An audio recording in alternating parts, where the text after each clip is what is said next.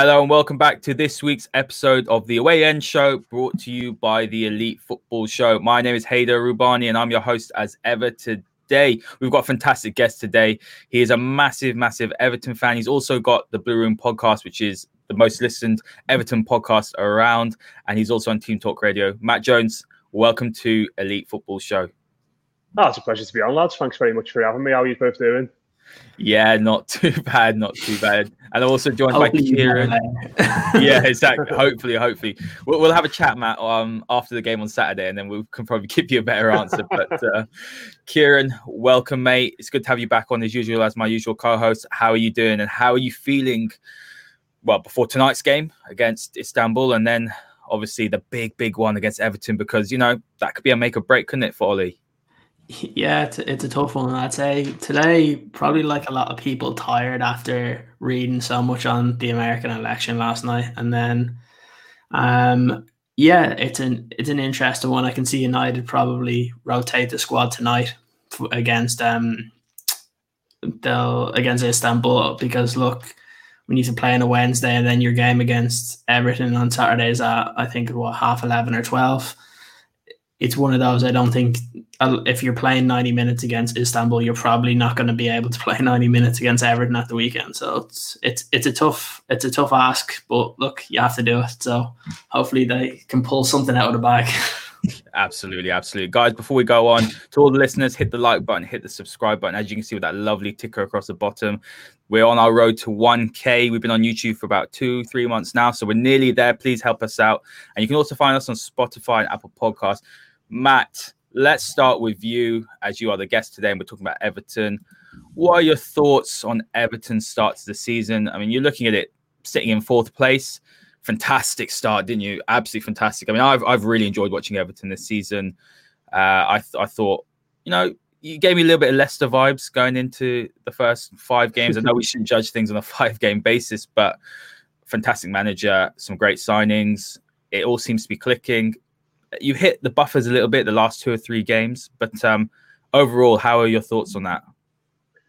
Yeah, I think the, the recency bias of the last couple of games is obviously what people have been speaking about in, in our Everton circles and our, our Royal Blue bubbles, if you will, over the last few days. And I think the, the worrying thing about the last couple of days is that it's sort of a bit of a reminder that, that the Everton that we saw last season, the long spells, and the Everton we saw post lockdown isn't that far away. Um, you know, if you take a few players out, you're still looking at a team that's, you know, the large portion of a squad that finished 12th last season, and that that is a little bit worrying. But overall, I'm I'm trying to keep positive. I think it's as you mentioned there in the early weeks of the season, it was a bit of a, you know, what are we seeing here from, from this Everton side? Because I think the, best thing about it all was it was really fun. And it's been a long time since we've had an Everton side that we could look at and go, bloody hell, you know, you sat there on a Friday night and you're thinking, I can't wait to watch these lads play on, on Saturday or, or Sunday or whatever it is at the moment. And that, that's something we've not had for a while. And the signing of Rodriguez obviously sort of epitomises that. The, the two lads that have come in, in midfield have done well as well. But yeah, it's it's it's been a bit of a, a, mixed bag. But I think overall, if people had said to us at the start of the campaign, you're going to be fourth in the table after seven games, you're going to be in the Carabao Cup quarterfinals, and you've got James Rodriguez looking like a million dollars every time he steps out onto the pitch, then I think Evertonians would have been quite happy with that. Absolutely, mate. I mean, look, I I've really enjoyed watching Everton play this year. I think everything about Everton has been high energy. There's quality as well on the ball. I mean, Ciaran, I'm going to bring you in. We've we've spoken about Everton maybe in the four times I think already, haven't we? About the team that we've enjoyed watching the most, and also just sort of the impact. But Calvert Lewin's probably someone that I know myself, I wasn't the biggest fan of. I didn't think he quite had it, but he's been phenomenal this season. And what's impressed you most about him? I think what's impressed me most about him is just before every time I seem to watch Everton, you would see him kind of running along the wing and he'd be one of the main attacking players, but you didn't really see that kind of poacher's instinct too much. This season, I see the complete opposite, and it's kind of similar to what Ancelotti did in some of those big kind of AC Milan teams, made sure his main predominant striker was getting into the box and scoring those, as you say, kind of the scruffy goals. The one that always sticks out, I think it was the second week of the season when it was either James or Richarlison took the shot and it looked like it might have gone in or gone wide, and then Calvert Lewin was there just to tap it in anyway. Those were types of goals you weren't seeing week in week out from him, which for the type of player we're seeing this season, it's kind of remarkable that he wasn't doing that before. He's been very impressive, not only with Everton, but scores in his debut for England as well. I don't think there's much you can kind of criticize there. I think what Ancelotti has brought to the Everton side, you you have more ways to be able to play, especially with those kind of the midfield three, and then having Rodriguez above that. It just helps out the strikers. It's I said it last week. It'll be very interesting to see what happens when you don't have Rodriguez, you don't have Richarlison, Digne. How will that affect Calvert Lewin's game? Will he have to kind of come push more back into midfield to try and win the ball, or will there still be enough creativity behind him where he can stick in those kind of positions where he can score goals?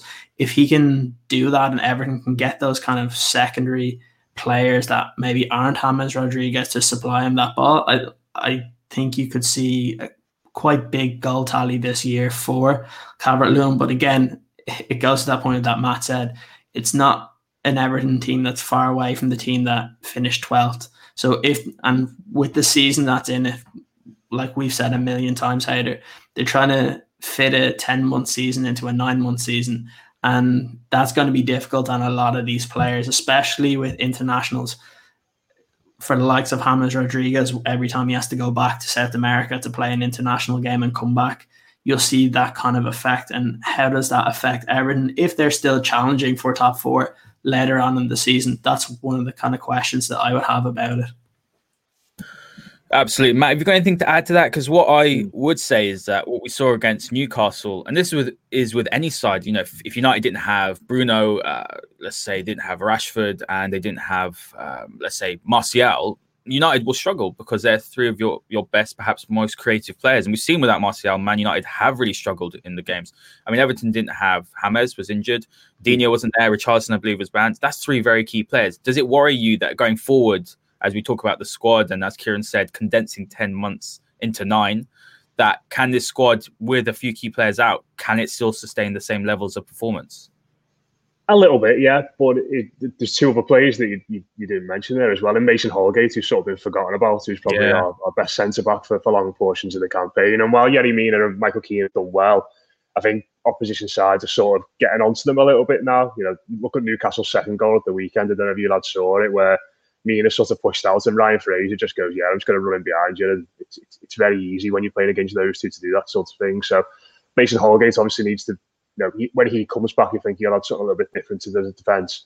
And the other one is Seamus Coleman, who's obviously had a, you know, a bit of an up and down time, I think, since that horrendous leg injury he got a couple of years ago. But um, you know, to be fair, was somebody who I thought Everton needed to replace this summer and look to build on. But he, he started the season so well and had a really nice partnership going with James Rodriguez in those early games, and he's not been available either. So I think you're looking at a situation there where you've probably got five first team players out, and that that that shines a light on the rest of the squad, and it's shone a light on the rest of the squad in the last few weeks that indicates that a lot of the lads coming in for them aren't good enough. But in the same breath, I think you're, you're not going to have a situation much throughout the course of the season where you're going to have five dead important players out, be it injured or suspended, and that's just it's just one of those things at the moment where Everton have got to grit the teeth and get through it. And there's you know there's a stat that we, we do a stats pack show on on the Blue Room with a, a lad from Sky Sports called Matt and he put a, a stat out at the weekend going into that Newcastle game saying the 11 lads on the pitch in that game um, hadn't created as many chances this season together as Lucas Digne and James Rodriguez have the duo. So I think that just goes to show where Everton's creative outlets come from. And yeah, it's uh, on, on Calvert Lewin. I think it's it's been a really good story, and it's it's it's all the better because he's sort of self-made. And I think early on when he came into the side, he sort of he looked like that fella who's sort of going to be like, oh yeah, I'll, I'll, do all the horrible jobs for you, lads. Don't worry. Do you know when you go into like any new job and you just start yeah. off and you sort of say, yeah, I'll, I'll, I'll, make the cup of teas for you. Don't worry. I'll, I'll go and do it all day. yeah, like the equivalent, like I'll, I'll run in behind. I'll take the knocks up front. I'll bring the rest of these into into play. And now he's sort of 23, 24. He's hung around a little bit. Probably one of the most senior players in the squad in terms of time he's been around. It's sort of like he's he took his knocks, he's paid his dues, and now he's been given the chance to say, right, just be be the number nine. And I think what it's dead encouraging the because I think goal scoring and you know the predatory instincts that the Ciaran mentioned there are things that are spoken about among football pundits and fans as being innate. Either you've, you've got them or you haven't. And I think what Dom's done, which is really good, is he's shown that if you work hard on it and you watch videos, recently he's watched videos of Drogba, but obviously Carlo's spoken a bit about Pippo Inzaghi as well and how he's compared him to, to him and he wants him to look to him. If you study these fellas and watch what they can do and, and work hard at your game, then you can add, add that edge to it. And we're looking at a player now, I think he scored 11 goals in all competitions this season. You know, he scored on his England debut as well, as you mentioned there. It's He's looking like a, a serious goal scorer now, and he's still got parts of his game he's, he's got to add to, and still got to improve, of course. But I think he's shown that if you put those those pieces around him, if you put you know a, a elite wide forward next to him, and Richarlison, an elite creator behind him, and James Rodriguez, then the lad's got all the attributes to score goals. I completely agree. I was always one of those that thought predatory instinct, you've got it or you don't, and that's something that you know, sometimes I look at Marcus Rashford and I think, have you got that natural predatory instinct? Are you a natural finisher? You look at Mason Greenwood, that's a natural cold mm. finisher. I always thought that Calvert-Lewin didn't have it. I thought worked so hard last season. I thought he's great attitude. He can get on the end of a end of a ball. But what I've seen this season, and I hope he carries it on because it's only better for England, isn't it? That you have another player that can do it. But Matt, let's talk about some of those new signings. Mm. James Rodriguez, fantastic. I loved him at Real Madrid. I loved him at Bayern Munich. I loved him when he was at the World Cup and he, and he was one of the best players. I wanted United to sign him years and years ago. Fantastic player. I looked there, I thought, how is he going to settle? Because he's someone that hasn't played, I don't think, regularly. He's someone that's got immense talent, but he seems to have been out of favor at Real Madrid. He's come in and it's it's amazing, isn't it? When you have a manager that believes in you, a manager that really, really thinks that you can change a team. And it's just he's just flourished, and it's been absolutely beautiful to watch. So talented. Then you add Doucouré, who for me, I'm just shocked that none of the other big teams went after him because I've been saying Ciaran knows this. I've been saying all summer, Abdoulaye Doucouré, an engine room in midfield. He can transition you from defense to attack in the way he carries the ball. And then Allan, I watched a lot of Serie A and I was thinking, Allan, I think he might be past it. Again, fantastic signing. It's incredible that three signings the manager wanted have just transformed the team. And you look over perhaps Man United as United fans and you think, yeah, maybe if Ole had got the three players he wanted, then you know you could see a completely different side. But what's impressed you the most about those three signings? And talk to me a bit about how their qualities have just perfectly melded together. Well, I think the standout one's been been Rodriguez. It's uh, you know we were speaking before we signed him, and we you know we were sort of trying to put it into context in regards to when was the last time Everton signed a footballer of that profile? And we had to sort of go, you know, we mentioned Andrei Kanchelskis because obviously we got from Manchester United, albeit he wasn't probably at, at, that level as a world star. We probably had to go back to Alan Ball after, you know, in, in 1966 in regards to signing a player who, who was that, you know, well known on the world stage, who had, had such pedigree at a, you know, at a, at a tournament like that. And he, he's just come in and it's, it's like seeing in colour for the first time in, in that sense. It's, it's like you see in a football and you go, oh, this is what it's supposed to look like. This is what you know an elite creative player can do with the ball, and he, he gets hold of it, and it's almost like the football match pivots around him. And no, he's not going to run back and provide much cover. He's probably not going to get stuck in loads and loads. But if you give him time on the ball, and you can you can get onto his left foot, he can make wonderful things happen. And it's been such a you know, boost for Seamus Coleman, who I mentioned has got forward around that on that right hand side around him a lot. But his link up with Richarlison and his link up with Lucas Digne in particular, spreading those left footed passes out to the to, to the left hand side, and those players getting in behind and getting crosses into to Dominic Calvert Lewin have been, you know, that, that's what Everton's attacking players look like in the opening weeks of the season. That's been the way home in football matches. James out to the left into Calvert Lewin, and, and, you're getting chances like that. Um, he, has been absolutely wonderful, and he's he's you know, the Evertonians are taken to him straight away. Of, of, course, it's early days, yeah, and you know he was, he was obviously absent of the game against Newcastle at the weekend. Um, I don't know. If, I don't know if you lads heard about the nature of his injury, but uh, didn't sound like a particularly nice one he got um, in the game against Virgil against Liverpool. I think Virgil Van Dijk gave him a, a bit of a boot in the unmentionables, and he was uh, he's, he's really? yeah, he's yeah, he's got a, he's got a sore bollock apparently, yeah. So he's uh, no no petition for that, no. No, no. no. So I think I think he tried to soldier on against Southampton, but um, couldn't do it. But yeah, apparently he's, he's, he's had a sore bollock in, in the last couple of weeks. He's that's why he didn't play against Newcastle. But apparently he's going to be back. Way, Matt in the nicest way possible. I really hope that he's okay, but I hope that sore Bollocks hurting a little bit more for one, one, more game week. You know, maybe you can just have a longer break for the international break. Maybe you can take a few days off before, uh, so that United don't have to be terrorized by him on the weekend. Come on, lads. No, no, one wants to wish anyone to have a sore bollock any day longer than they need to. Come on. Um, rather, he's a sad here. But yeah, he, he's been wonderful. He, has been absolutely wonderful. I think the, the other two are interesting. It's. Um, probably good without being great so far, I'd say. Um, Allan, I think you mentioned there, either in regards to what he was doing in, in Serie A. At, at Napoli, he was very much the box to box force, wasn't he? He was the lad who'd, who'd get the ball in midfield and drive forward with it. And then if Napoli didn't have the ball, he'd be like sort of the one you say, just just go and try and win the ball back as much as you want. Yeah. At Everton, it's been a little bit different. He's, he's been the, the fellow that's been tasked with sitting in front of the back four, sort of the deepest of that midfield three and he's it feels like he's learning a little bit about that role still. You know, you can't just go and charge after the ball there because you've got to be a bit more disciplined in where you play. And he's done it really well at times. The opening day against Tottenham, he was fantastic. Um, other games, he's he's not quite done as well there. Um, I think he's been carrying an injury over the last few weeks as well, which has been a little bit of a worry. He looked he was one of our better players against Newcastle in that dreadful game at the weekend. So hopefully he's getting back to that sense.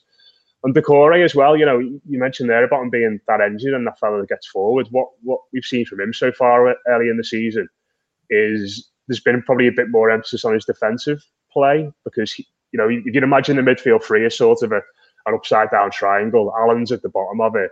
It's been Gomes or whoever on the left of it given freedom, and Doucouré's been on the right of it. And when James floats in off that right hand side, when Seamus Coleman gets forward, it's sort of been I think I think Carlo Ancelotti's made sure that Doucouré knows that you've got to sit in that space sometimes. You can't just let teams counter attack on the left hand side for you. Know, and he's done it really well.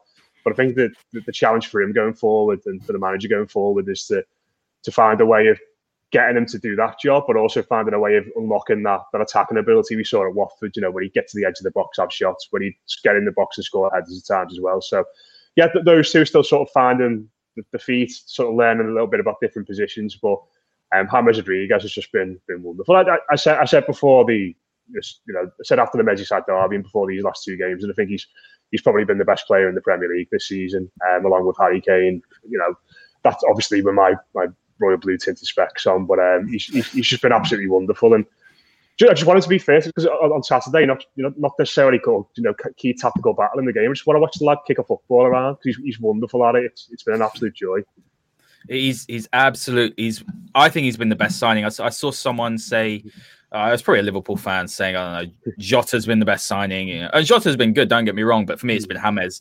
The, the way that he's changed. And also, it seems, Ciaran, like he doesn't he doesn't really run that much, if you know what I mean. He just he's just a clever player. And like like uh, Matt said, Doucouré having to come out wide. And it kind of reminds you a bit of, with United that when we play ours is a bit lopsided as well. Let's say if Mata's on the right or whoever's on the right, maybe Greenwood, they're not going to come out. It's clever, isn't it, Ciaran, from Ancelotti to notice that. And that's what a good manager does and goes, right, okay, if this player's not going to track back, we've got to shift the midfielder out wide. I mean, what have you been impressed with in terms of Ancelotti's tactics? Because, know, last season he came in and I thought, world class manager. He's had a little bit of a difficult time at Napoli. Let's see how he does here because traditionally he's been with a bigger club. You know, you look at AC Milan's, uh, Real Madrid, PSG. Uh, it's incredible pedigree. He's won multiple Champions Leagues. Didn't quite work out, although Everton went on a nice run. But um, that's the impact of a top manager, isn't it? And you're seeing that at a club. And when people say, you know, oh, you know, maybe don't go for the big name. You know, maybe he's past it. He's not past it, is he? No, look, it's it's a mixture of having that top manager that can kind of shift their tactics. Um, but also it's the players you bring in because if this was the same team as last year, I don't think that he'd be able to do exactly what he's doing right now, especially in that midfield three. So, like when you were talking about the signings, the ones that kind of went out for me were kind of Doucouré and Allan because they allow Everton when before last season towards the end they were kind of reverting to that mid block where the midfielders weren't really working in both a pressing ideal or in that defensive unit when they're trying to stop counter attacks. You see that now, and it kind of goes what Matt said there, where you have Allan playing more defensive than you saw him at Napoli. You have Doucouré working on his defensive game. It's like a shield to stop those counter attacking kind of threats from a lot of teams that play that way in the Premier League now. And it's worked really well. What you say with James, yeah, he doesn't run, but he doesn't have to run. That's the good part about him. It's probably why he didn't suit the likes of Bayern Munich or Madrid because they were kind of based on kind of fast paced wingers when he was never going to be that. Um, but you see the ball skills that he has now. It's it's unbelievable, and they have that balance to a certain extent, especially when you have someone like Seamus Coleman that's on that right side. Because look, watching him for Ireland all the time, he was our, one of our best players for years and years and years because he will bomb up that right wing. So even though James probably isn't going to be a player to go and run past someone, when you have a right winger or a right back that can do that, it provides that bit more stability. And it's that's where I think the difference is when we say United are lopsided. You won't see Aaron Wan-Bissaka do that, but you will see a player like Seamus Coleman do it. So that kind of helps out on that right wing, but it also allows James to drift in a little bit and to spray those balls across to Digne, and you have Richarlison as well. It's it's a very interesting one that you look at the differences between the formation. They kind of reverted back to kind of a hybrid style of 4-4-2 last year. And now you're yeah. seeing that more 4-3-3 you're seeing more kind of pressing and counter pressing. And it just is the team everything even though we look at them and they the first couple weeks they've looked real silky and they've looked really skillful you also have to realize they were they're a very hardworking team. And that's what Ancelotti has brought in. And then because of that midfield three and also the defense and how they've how they started to play, it's allowed the attackers to get into the positions they want to get into. It's allowed Richarlison to, even though he's kind of technically out wide, you see him kind of dart in. Even though they play with a four four three or yeah, a four three three, it's not like even lines in a four four or a four three three. You're seeing them kind of move in and out, and that's what's really hard for a defense to kind of see what's going to happen. And then you see with the way Calvert Lewin's been asked to play, but he's able to play like that because of the way James is playing, because of the way Richarlison's playing, where even though he's out wide, he's still getting in behind, he's darting kind of central as well. So it's it's one of those that it's not if one tactic works and then there's no plan B. I think the way he sets out his team that even if something's not working, it's very easy to be able to change it on the fly. And it's something that I don't think Everton have had for a couple of seasons. And it just shows when you can bring in a top class manager and then when he's able to bring in the type of players he wants, you'll see improvements. Like I said, I don't think if the level of players that can come in in the summer, I don't think you would have seen a huge improvement from last season. You would have seen an improvement because it's longer within his system but I don't think he would have been able to change it so dramatically as he's done this year. And it, it works in the Premier League, having that base in midfield, but also having your attacking kind of flair players to have that freedom to kind of express themselves the way James, Richarlison, and now Calvert Lewin have been able to do. So it's it's it's really good. I think it's been one of the better jobs that a manager has done in the start of this Premier League season. And I think I don't know who got manager of the month for the first month that we had, but it probably should have been Ancelotti. I think it, I think like it was, yeah. I think yeah. it was. I think it might have been Carlo. I'm not entirely sure on that though. Yeah, I'm not sure, but if it, it should have been anyway, if it wasn't, but he he's definitely done the best job thus far. I think. Hmm. Yeah, Matt, I want to ask you about you know that a lot a lot of people I mean, like I said, I do do a, t- a tactical podcast on Man United, and a lot of people get very stuck and bogged down with formations. They think it's very, very rigid. You see, United fans have been going on about this four-four-two diamond, which we've not been playing. Um, it's not a traditional diamond. fans get very, very caught up in it. and when you look at Carlo, like as Ciaran said, you know, traditionally he has played a four-four-two, but to be able to change the times a little bit and be like, okay, in you know with the ball you might be a 4-4 uh 4-3-3 sorry but without the ball you might be a 4-4-2 and a lot of older managers they're very stuck in their ways aren't they but Carlo's Carlo's molded the system around the players hasn't he and that's that's been the impressive thing you look at Jose Mourinho I know it's working right now but he'll have the exact way that he wants to play he'll play that low block He'll be very rigid on sort of perhaps a 4 2 3 1. Um, you know, it'll be asymmetric fullbacks. One will go up while the other one tucks in as a as a third centre back. It's very much like this is how I play and this is how the players will play. But Carlo hasn't done that, has he? He's actually thought, you know, if I'm bringing James in, and I thought I was confused where James would play because I thought he's not going to play midfield because he probably doesn't work hard enough. That's mm. that's fair to say. But I thought, okay, he might play behind the striker, but then you think, where's Richarlison play? Richarlison being central with his energy is it has in some ways transformed the team, hasn't it? And it's kind of in some sense made up for James's lack of work rate. But when you're that good on the ball, it doesn't really matter. So how impressed have you been with Carlo's sort of flexibility and and willingness to change it around the players he's got?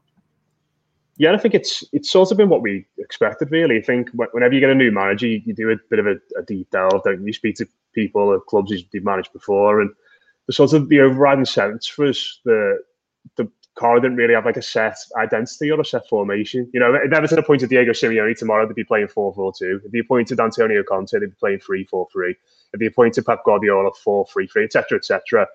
When it was Carlo Ancelotti, it was like, well, it, it depends what players he's got. And, and he, he'll probably go in, he'll have a look for a few months at what he's got at his disposal, and then make some decisions in the summer about players and then decide on something for the new season. And that, that's that's pretty much what's happened. And you know, we mentioned there in regards to Doucouré and James and Alaven how those signings all seem to have been well thought out, and one leads on to the next one, which leads on to the next one, and it's all it's all quite in place. But yeah, he's he's done pretty well in that regard. I mean, the Newcastle game, God knows what that formation was. To be honest, lads, it was just you know, one of one of my colleagues and that came on the podcast last night, Paddy Boylan, said it was effectively Newcastle versus an assortment of Everton midfielders because he played five five centre mids, and it was a bit like what, what's going on here. And you know, listen, we all have bad days, don't we? And hopefully, Carlo just just had one um, at the weekend because not playing wingers and playing for a nil nil against Newcastle is probably not ideal, albeit with the, the lads that we had out. But yeah, I think I think what what it's done is it's been good when those lads have been on the pitch, and that front three in particular, the balance is really good there. You know, James is the creator, Richarlison's the the driving force, and, and Dom's been the the one there who's just going to stick the ball in the back of the net when the chances come. But I think what we've seen over the last couple of weeks, certainly with Richarlison not being available, um, is it, it, it can look a little bit more one dimensional because, like, like you both said, he's the one that's sort of going to come in from that left flank, get into the middle next to Calvert Lewin and make those driving runs in behind. And without him, nobody really in the squad can do that. Maybe well, Andy Gordon's a young player that's come in and looked bright in spells, and he's more of a wide forward than a wide midfielder, and he's looked okay at times, albeit the manager may, may not seem to think he's ready. But other than that, you've got Alex Iwobi, who the jury's very much out on still. He's someone who comes to the ball and drops into that space in front of the defence. And then you've got Bernard, who's a similar sort of player. They're not players who are going to make that run in behind, and that's where Everton have looked a little bit one-dimensional in the last couple of games. They haven't really been able to test teams in behind, and you know, you look at that central area of the pitch at the weekend, and I think I think Richarlison and Wan-Bissaka have had some great battles actually in recent games when they played against each other. I think you know those two seem to, to, to really enjoy the scrap, and on occasions Richarlison maybe got the better of him, and Wan-Bissaka vice versa. But I look at that area of the pitch of the weekend and I sort of think, well, United are probably going to win that battle now because Everton haven't got a player who can sort of penetrate that, that area of the pitch, which you know, which is fine. They might have to try and find another way, but I think it's the, it's it's the drop off. It's it, you know, I think if you look at United's squad at the moment, and you'd say if one of that front three is not going to play, then you've got Edinson Cavani to come in, you've got Juan Mata to come in, you know, you've got Daniel James coming, in, whoever. And I think whereas you look at Everton, the drop off is a lot bigger when you go to someone like Iwobi or Bernard than, than you would at United. And I think that's where Everton at the moment probably aren't quite there yet in regards to being a genuine challenger for the top four because while they're all on the pitch and when you're watching Richarlison, Rodriguez, you're thinking this is absolutely brilliant. We're going to win every game this season and win the title. It's, it's fantastic.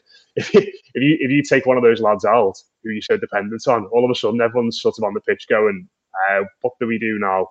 You know, who do we get? Who do we give the ball to when we're under pressure because we haven't got James? Who do you knock the ball over the top to when you're under pressure because you haven't got Richie Richarlison? And we haven't really had those little pre- you know, those little pressure valves to get us out of those situations. James should be back at the weekend, which is good. But Richarlison's probably, you know, he, he's probably the most important player in the squad because he, he, does so much off the ball.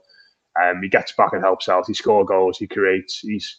I think, I think every te- every team's got that that lad, haven't they? Who's, who's the trigger for them in regards to just you know getting up the pitch and sort of jolting everybody into life. And and Everton have made Yeah, yeah Bruno's and. Yeah, and nah, Everton have maybe got a couple of them in, in Richarlison and Seamus Coleman, and it, they've both been missed massively because of that over the last couple of games. I think Everton slept walked through those matches because they haven't got someone to just put that tackle in or or you know charge in and have a shot at goal or something like that. So good the Seamus is back, but, but Richarlison's a huge miss for, for, for the game at the weekend. just you know, it, it just makes me more annoyed that he put that stupid tackle in in the derby and that we haven't seen him over the last few weeks. Yeah, it's uh, you, Matt. You bring out some uh, great points. I'm just going to bring Ciaran in here because you've spoken about something which Richarlison does, which we've mentioned, is that off the ball movement. It's something that we don't see enough, Ciaran, do we, in, in the modern game? I think when you look at United's squad, we didn't have that really until Van der Beek's come in. His off the ball movement is fantastic. Um, and something that United struggle with is that off the ball movement. You look at the centre backs, if they can be pulled around and they're not the quickest, then I really think Everton could exploit that. But without that, I mean, what can United do to exploit Everton's weaknesses? It's it's a tough one without knowing who's actually going to play for the United team, which until you see the lineup against Istanbul, you probably won't know because, like I said, I think it'd be easy enough to say who's going to play if this was a Sunday kickoff, but because it's early on a Saturday, they're traveling back from Istanbul, probably don't get back until Thursday. It's very difficult to kind of decide. I think what you're going to have to do is try and focus in on some of those areas that, like like Matt said, that with Seamus Coleman just coming back, you have to target and see really how fit is he coming back into the game it kind of works well with United going down the left anyway. The I think the issue for United is going to be is like I said earlier that wall in midfield. If United want to sit back like they have done against Arsenal and Chelsea and try and hit everything on the break, it's not going to happen. The only way United are going to be able to beat them is they're going to have to put pressure on Everton because look, Hammers just coming back. If he has any sort of injury, you have to put more and more pressure on the Everton team before getting the ball to him. So if you can get if you can pressure the likes of Allan Doucouré before it gets to um, James, well then there's that. Like Matt said, I don't think there's going to be a big issue for United on at right back for Aaron Wan-Bissaka without Richarlison there. That's one that I think it's a it's a benefit for United because there's not so many ways that Everton will be able to score the problem is going to be Calvert Lewin. What centre back partnership do you use? Do you see again? You don't play. You can't play Lindelof, mate. You have to play Axel. Someone stronger. You know what, lads? Lindelof's had some great games against us. I've whenever I've watched whenever I've watched him in the flesh, I've always been dead impressed with him. To, to be fair. Yeah, it's he's a good. Player. It's a, it's a tough one. Uh, I think. Um, yeah, on, yeah, it's it's a tough one because look, I think to the game against Istanbul, you'll you'll be able to tell pretty soon after that who's playing against Everton because the way Solskjaer has done it before is that even you look at the game last week, the likes of Bruno and stuff played in the Champions League didn't play or to start or sorry, it might have been the opposite with Pogba, um, where they would have played in the Champions League, didn't start against um they didn't then didn't start the following week. It's something that United, especially this week, are going to have to do. It's it's a tough one. It's hard to look at the game and feel very confident as a United fan because Everton have been in better form. And also the fact that they've been hard to kind of play against. Now, it goes back to that point of when some when one of those key cogs aren't in the team. So, for example, Richarlison, how does, as we said earlier, that this kind of well-oiled machine from earlier on the season, how does it work? Does taking out one of those parts kind of disrupt things. And like Matt said, where players are like, what do we do? If there's any sort of hesitation there from some of the Everton players, that's where United kind of have to pounce on it. Hopefully, the likes of Rashford and Greenwood, or if it's Cavani that plays, are going to be able to put pressure in that defense. Um, if they can do that, and if United can kind of get out early to kind of score a goal early, I think that's when there'll be more pressure on Everton because they'll try and push more forward and that's when there might be some kind of leakages in that kind of solid defensive structure that they've shown this season. But again, it's one of those games that's really hard to tell. You've seen Everton play against Newcastle where you're like, this doesn't look like the same team as early on the season. But then if you get the Everton from early on in the season, it's going to be a very difficult day for United. I've always found those early kickoffs on a Saturday. They're really, really yeah, annoying. I hate them because, especially when it's a good, it's yeah. a good game. Yeah. I would much rather see that one at like four or five o'clock on a Saturday or Sunday because one, there's more attention, and I just feel the players are more ready for it. You look at the first halves of those games, and half the players are still asleep because they've literally gotten up from bed, they've traveled in, and they're going straight into a game. Goodison so, as well it's oh, guy. I've got so many memories, Ciaran, of games where, where Matt, when we've gone to Goodison and it's it's like a, a early kickoff on a Saturday and we get killed. We get killed, yeah. We're half asleep. It happened, happened last season, and I just, uh, I look, I'm not the most confident about, it, but Matt, I'm going to bring you in quickly because I know you've got to mm. rush off in about ten minutes. But just give um, myself and Ciaran your thoughts on Man United because, from an outsider's point of view, like you, you mentioned players like Cavani, you know, if Everton have an injury, you're bringing in Iwobi. United have got Cavani, they've got Greenwood, Martial's back as well, Rashford this is a good United squad, and I don't care what anyone else says. And I always say this: this Man United squad is the best squad since we've had since Sir Alex. We're not doing very well at the moment. What's mm. your thoughts on Solskjaer, and what's your thoughts on United as a whole? And I mean, are you of the view that perhaps he is slightly out of his depth, or do you think it's just early season, no preseason? It's just it's just a bit of a struggle at the moment. It, it just all. I mean, you lads obviously know better better than me, but it, it just for me, it just all feels really fractured. Uh, uh, uh, you know, you mentioned there about the diamond against Leipzig, which worked really well. And then there's a free at the back that you played at PSG, which worked really well. And then the next week, it doesn't seem to work very well at all. And I don't, it just it just feels like something's not right there. And we're getting up to two years now, aren't we? With Solskjaer's been at the football club, and you know, I, I still think of him as like he's he's new in the job. He's he's still figuring things out, and you know, it's it, it just it just doesn't feel like it's going to work.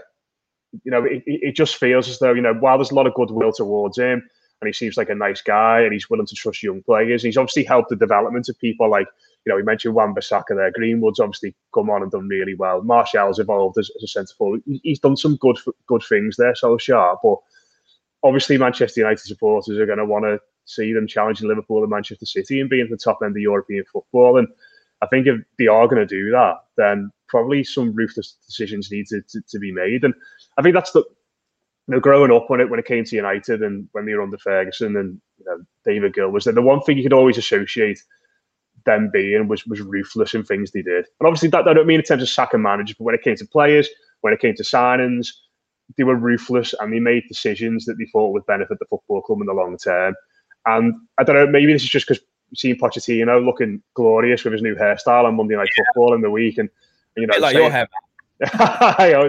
yeah, put him in a elite company there, mate. I'll take that. Yeah, um, but you know, maybe it's just because he's in a nice studio and he's saying yeah. lots of lovely things about football and looking back on his career. But you just have to think, you know, he's, he's right there, and he's he's not a manager that's, that's won trophies by by any means, but he's somebody who I think if if, if you got a hold of players like Bruno Fernandes, like Mason Greenwood, etc., etc then he'd probably be able to eke that extra 10% out of them that United need to push on.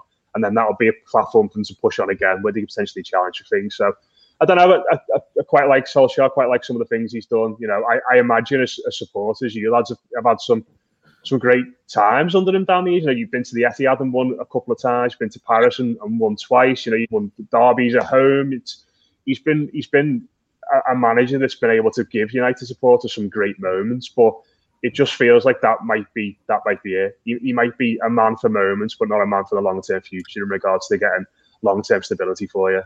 That is that's the best I've heard it summed up, Ciaran, isn't it? And you know, I know we've got to rush off, so I'll just uh, ask you guys for your score predictions. But just on the Solskjaer thing, all the great work which fans just can't see. And when you do more podcasts, when you do more research, you actually realize what he's done behind the scenes. The academy's completely been revamped. The culture, and people say, "Oh, the culture is toxic." The players players are happy generally and and it's a long time you can say that. We lost 4 0 to Everton, and that was a dark day. Hmm. A really dark day. And you thought these players are are absolutely rotten to the core. He's done that, but you sometimes have a feeling has he reached the ceiling? It doesn't help with the ownership. We talk about Ancelotti being able to bring in the players that he wants. I, I don't think Ole's necessarily been allowed to do that. He's done some great things, but I'd agree with your assessment, Matt. And the Monday Night Football was an, was an audition for Pochettino. I think he uh, he won a few people's hearts. Um, yeah. this idiot included. But um, it, just, it just, it just it just feels like I, I, I don't know. It, it's, it's, uh, in no rush, by the way, lads. Don't worry, it's, it's absolutely okay, fine. Cool. It's it, it just feels a bit to me as though whenever it feels like things are about to to spiral completely out of control, that he just pulls a mad win out of somewhere. Like you know the game the game in Paris where you think you know that that's that's that's a that's a result which buys you another couple of months, isn't it? As another Manchester United manager, and then you can have two or three bad weeks there, and then he'll do it again, and then another two, three bad weeks, and he'll do it again. And you know, I've seen some reports this this week about him potentially losing his job if, if he gets beat at the weekend. I, I imagine they're quite premature, but he just feels as though he's always got a great result in him.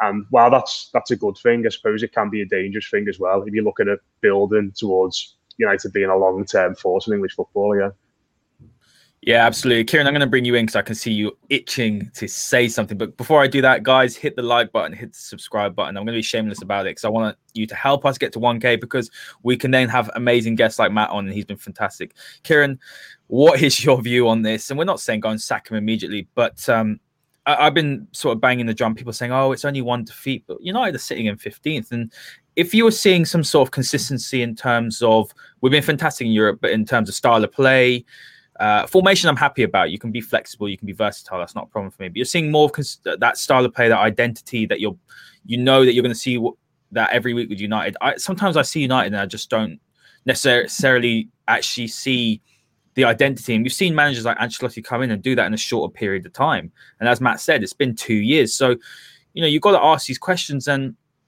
when you see other managers possibly getting more out of a, a, squad that perhaps is not as talented, I think it's valid to ask these sort of questions. Yeah, absolutely. Um, where I would say where I'm at with Solskjaer is the team's inconsistent. You'll see him play against some of the big teams like last year, and you'll beat Man City twice in the league. You'll beat Chelsea, whatever it was, four times last season. You'll be pretty much, I think, was the first team to take points off Liverpool last year, and it kind of gave other teams kind of a way to play against them. Very similar to, I think, the previous year when United were the first team to kind of kind of put up a fight against Man City. He knows how to kind of set up his teams in those big games. The problem is, is the consistency. If you're going to be that long term team that's going to be challenging for titles, if you're not consistent, I've always said it. An inconsistent team is not a good team. It's hot and cold, and you will never win anything. Personally, I think what he's done in the past two years, I think a lot of people don't realize just how good a job he's done because of how bad it was getting under Mourinho. It was getting more toxic by the day. If United waited much longer, you would have had a lot of players leave the club. You would have that you would want to keep you would have had a lot of people around the club just completely depressed, which that's that's where they were when Solskjaer came in. So you have to ask Jamie Jackson, don't you? Remember, I had him on, uh, you know, from the Guardian, and he said that the club was it was awful. There were people that had been there for twenty odd years, even the even the people in the canteen, you know, the groundsmen, really the the sort of the pillars of the club. They were they were just disillusioned with the way that it was under Mourinho. Yeah, exactly. So that's why I think you have to commend Solskjaer to coming, he wasn't taking the job as the idea that it was going to be the permanent job. He was told he was getting it till the end of the season until they were going to hire a new manager. And they told him he, they were going to hire a new manager. The only reason that he's in the job is because he went, what was it, 13, 14 games without losing. It's hard not to reward someone with a contract when that happens. And then he's gone through these big runs where it's worked. The problem is, I've always said, I don't think he's that kind of manager you're going to win a lot of titles with, but he will improve the team, and he has. Um, I think if results don't improve, I think he still makes it to the new year. I think that's when you start to see maybe more questions if this kind of form continues. I don't think it'll continue. It may not be a great performance this weekend because look, Everton's tough after the midweek game of the Champions League, but after that, look, I think once you start having those kind of one game a week where they have the whole week to prepare for the Premier League game, I think you'll start to see the results kind of shoot up a little bit more. And especially if United beat Istanbul this week and the following fixture, they're basically qualified for the Champions League then for the um, knockout round. So they re- don't really have to play their strongest team in those last two. So then you can kind of focus on the Premier League for a couple few mo- for a few months anyway. So I think that's where it might get a little bit easier. So I, th- I think we're probably just going to have to look at it over kind of the next few months rather than from week to week, because when you do that, you'll just you'll get yourself in a in a frenzy by just looking at week to week. Does the manager stay? Does he not? I think you just look at it as an overall season and then just see how he gets on. I think uh, you said fantastic points. I do agree, in. and this is what annoys me when people say, "Oh, he's not done a good job." It's just nonsense because he's done. I think he's done a phenomenal job. And I said before, Matt, I want to get your opinion on this before we go on to predictions. But I said before that he's a manager from A to B. He came in with the pure, purely with the objective to just fix the club, stop the rot, because it's just been, you know, 26 years of incredible success and hard hard work by Sir Alex has just been wiped out in seven years. You've got those monkeys upstairs who don't care about football. They don't care yeah. about. They just care about this, the money. And he had to stop the rot, and he's done that so well. And for me, it was always about he's an A to B manager. So you get come in, stop the rot, turn it around, get the culture back to what we like to see. Yes, okay, maybe the football hasn't been Manchester United evolved, but actually, like you said, some of the best times I've had the last seven years have been under Ole, and I I absolutely thank him for that. But there comes a time when perhaps you've hit your ceiling and he might take you from A to B, but B to C is challenging for trophies. It's more of a uh, more of a um, obvious identity and style of play, which perhaps another manager would, would be able to do. So, in with that said, do you agree with that? That you know maybe has taken the team as far as he can, and then someone else now has a pretty good squad actually to now build upon. Yeah, it's it's almost like listen to it. You know, a lot of stuff that, that you guys are speaking about there is is sort of enlightened me, to be honest, in regards to what the club was like under Mourinho and how Solskjaer's changed the culture around it. Stuff that, that I hadn't even thought about, to be honest, and maybe more, you know, deserves more credit than, than perhaps I thought because of that. But, but yeah, just just listen to you speak, and it's it's all the things you said. It sort of feels like the United lead needed the manager in the mold of someone like like Ancelotti, because I think before before Ancelotti came to Everton, what people who didn't think it'd be a good fit at Everton were saying was that what Ancelotti does is he goes to clubs that have got a lot of good players that things aren't quite working, and he just polishes them a little bit, and he makes players who are playing probably at 75% uh, uh, of the best play a little bit better by putting an arm around them, by doing some basic, you know, tactical work and just simplifying things a little bit. And you sort of feel as like that's going up what you said there. That's what United need now. It, it may not be so much a, a manager's going to come in and be totally welded to a system and a way of play, and it's just getting that little bit extra out of you know making Bruno Fernandes a bit of a better player, making Greenwood a bit of a better player, Martial taking him on another level, you know, adding a little bit more consistency to someone like Rashford's game. It, it feels like that's what what what you need. And the, the analogy A to B is is, is a really interesting one because it just it just made me think of what people were saying about Carlo Ancelotti before he before he came that's to Everton and, and, and, what sort of manager what sort of manager he was going to be, and that, that's sort of where United feel like they are now my worry when I saw Carlo go to Everton was exactly that. He is that B to C, and could he actually do the A to B, the, the rebuild? And mm. that's why I did a podcast about Carlo, and I was like, oh, one of my favorite favorite managers. I, I, would have taken him at United after Sir Alex. I would have taken him after Moyes. I would have taken him after Mourinho. Sorry, after LVG and Mourinho, I would have taken. I would take Carlo now. Even I think. no, you can't. Have, you can't have him now. He's happy in Liverpool. I'm sorry. Yeah. Are yeah. you sure? Maybe, maybe, we can do a little deal. You know, maybe I don't know. we'll give you three points this weekend if you give us Carlo. But no, I um, I, that was always my thing, and you're right. You're completely right. And I, I always say this to Ciaran, don't I? I always say the A to B, the B to C, and it's not me saying go and sack Ole now. And a lot of people think that I am about that. I'm not. I just think that you have to look at what he's done, and some people can't see the good that he's done. And like we said behind the scenes, myself and Ciaran talk about this all the time on the podcast we do. It's huge. I mean, Ciaran, just just talk a little bit to listeners about Nicky Butt and uh, it's Nick Cox, isn't it? The impact they've yeah. had behind. Yeah. So just to have a bit of a background is when Sir Alex Ferguson and David Gill left, roughly 70 to 80% of the youth academy scouts left and retired at the same time. And instead of replacing them, they just left whoever was there. And did nothing kind of changed. The only changes that happened was that last Van Gaal and start of Mourinho era, they started rebuilding Carrington and they did they put in some extra pitches and they did some I think they improved the weight room and stuff. But they didn't really change much for the scouting system. Then Solskjaer came in.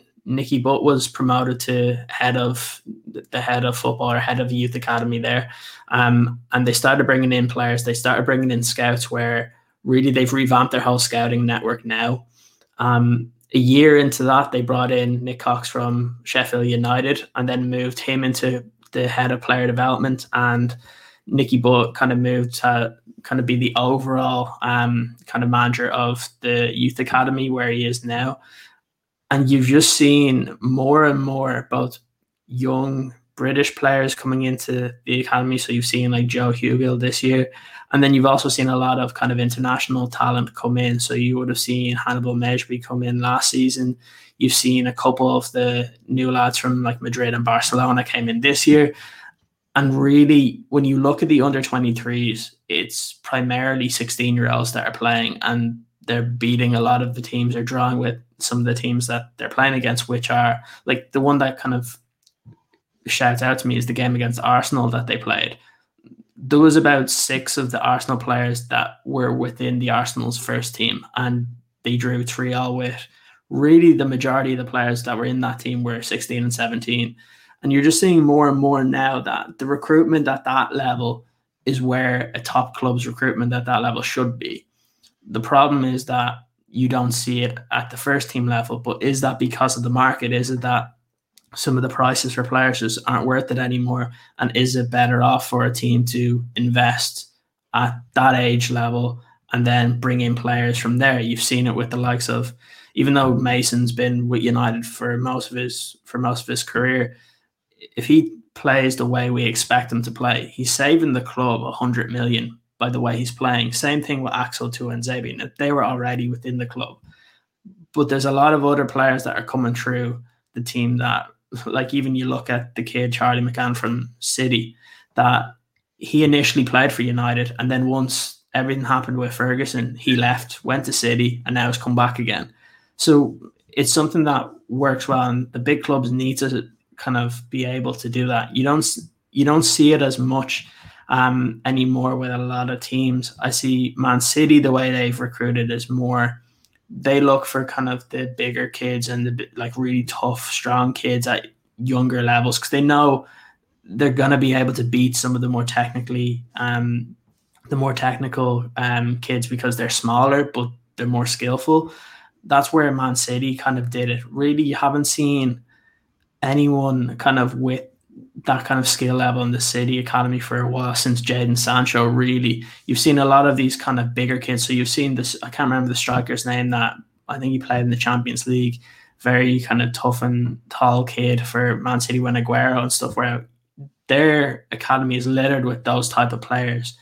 But what you're seeing from United now is you're getting a mixture of different styles, and they're trying to mold it together. And they've it's probably the first time in about ten years that the under 23s is trying to play in a way that the first team should play. So it's an easy transition from the youth academy to first team football, which is the way it should be. But a lot of academies don't do it because so many of them are focused in on results while at United, it's not so much results, it's actually developing the players to become first team footballers. And it's something that I think needs to be commended from from the club. When we criticize them for everything else, I think that's something that you kind of need to applaud them for. Uh, absolutely, that's a fantastic summary. And, and guys, you've got to look at these things that happen scenes. You've got to look at things more holistically. You can't just look at the the first team and think, okay, well, this is all that you see. There's so much that goes on behind the scenes that a manager does have an input. And United don't have a director of football, so that's what Ole's been doing. He's got a transfer committee that works with him, and you can say that the, the signings we've made over the past two years have probably been our better signings. Matt, have you got anything to add to that um, before we go on to the score prediction? No, it's just fascinating stuff. I think it, it, it always helps when you know the, the, entire football club has a as a common thread running through it, and I think that's that's something that hasn't really been the case at Everton for a while in regards to helping those young lads make the, the next step. So, yeah, just just fascinating stuff, and it's you know I suppose it shows the importance of, of you guys having these conversations, the supporters having these conversations, as opposed to just you know tired cliches being trotted out in mainstream media about various aspects of Solskjaer's management and whatever. Because it's certainly been enlightening to me to, to hear about some of the good things that he's done at the football club that, that don't get spoken about in detail elsewhere. Absolutely, and, and, likewise with you with Everton. On from the outside, I mean, we've seen the turmoil for years, haven't we? Uh, you know, spending a huge amount of money, bringing in managers hasn't really worked out. I mean, I thought Marcus Silva was going to be a great appointment. I, mm. I liked what he did at uh, even Hull. I know they got relegated. Watford he did well. It didn't work out. Huge amounts of money being spent. We know that uh, Moshiri's obviously got a lot of money, but it seems like finally are now moving in the right direction. It just takes one manager with uh, with a vision, and if they believe in him, and I think you've got a fantastic. I mean, you know, I've said it many times how much I like Ancelotti. He's always been one of my favorite ones. You know, even when I was younger, what I'm 25, so you saw the great Milan sides that he had where they won yeah. the Champions League, and just the great stuff. But uh, let's move on to the predictions. I'm going to bring up my little uh, my little uh, banner that cuts across the bottom, just a nice visuals. Right, I'm going to go first, guys. I'm just going to keep it really short and sweet. I think it's going to be a cagey game. I think again, United's just not going to want to lose, and I think we have to win this. I'm being honest. I'm one of those that thinks if we don't win this game, it could be curtains for for Solskjaer. But um, I'm going to go for a, one-one. It could very much be a nil-nil, but uh, yeah, one-one. I think it will be a, a, very tight and cagey game. Matt, what is your score prediction? I'll go for score draw, but I think it might be two-two. I think it might be a, a little bit more open in that sense. I think if Everton have Richarlison, I'd really fancy them for this game, but with him being suspended, it's it's a massive blow for us. But I think uh, Digne being back in the side, Coleman maybe being back, I'm not sure on that one yet. Um, Rodriguez should be back by all accounts. I think they'll be a lot more varied in attack. Um, have a lot more options to get at United, and I think it'll be an open game. I just, I just worry. United have got such a great amount of firepower. They've got so many players who can score goals, and I think Everton will struggle to cope with a lot of them. So yeah, I think uh, score draw two two. Nice one, Ciaran. What is your prediction?